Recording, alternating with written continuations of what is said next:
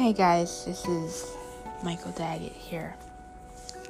In today's podcast, um, I think I'm just going to start with a brief little um, starter, um, a starter podcast welcoming each and every one of you guys to the um, podcast. Um, today, I'm just going to mention a few things that are important.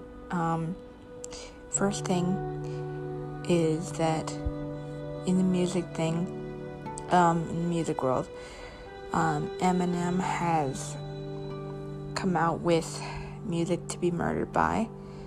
Um, and he is actually really doing it. Um, he, if you guys will remember, he came out with um, different, like, he came out with, um, before this one, Kamikaze, um, Revival, and a few other. I do remember them, but I'm just, I'm just gonna make this short and sweet.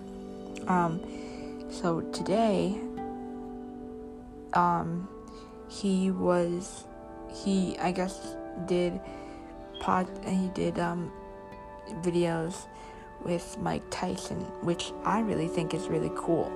So we'll see what happens here.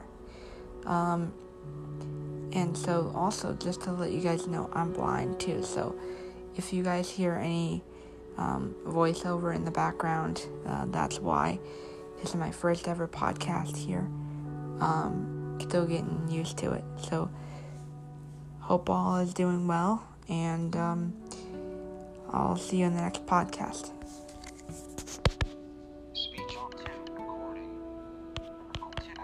Stop recording, add flag, button, stop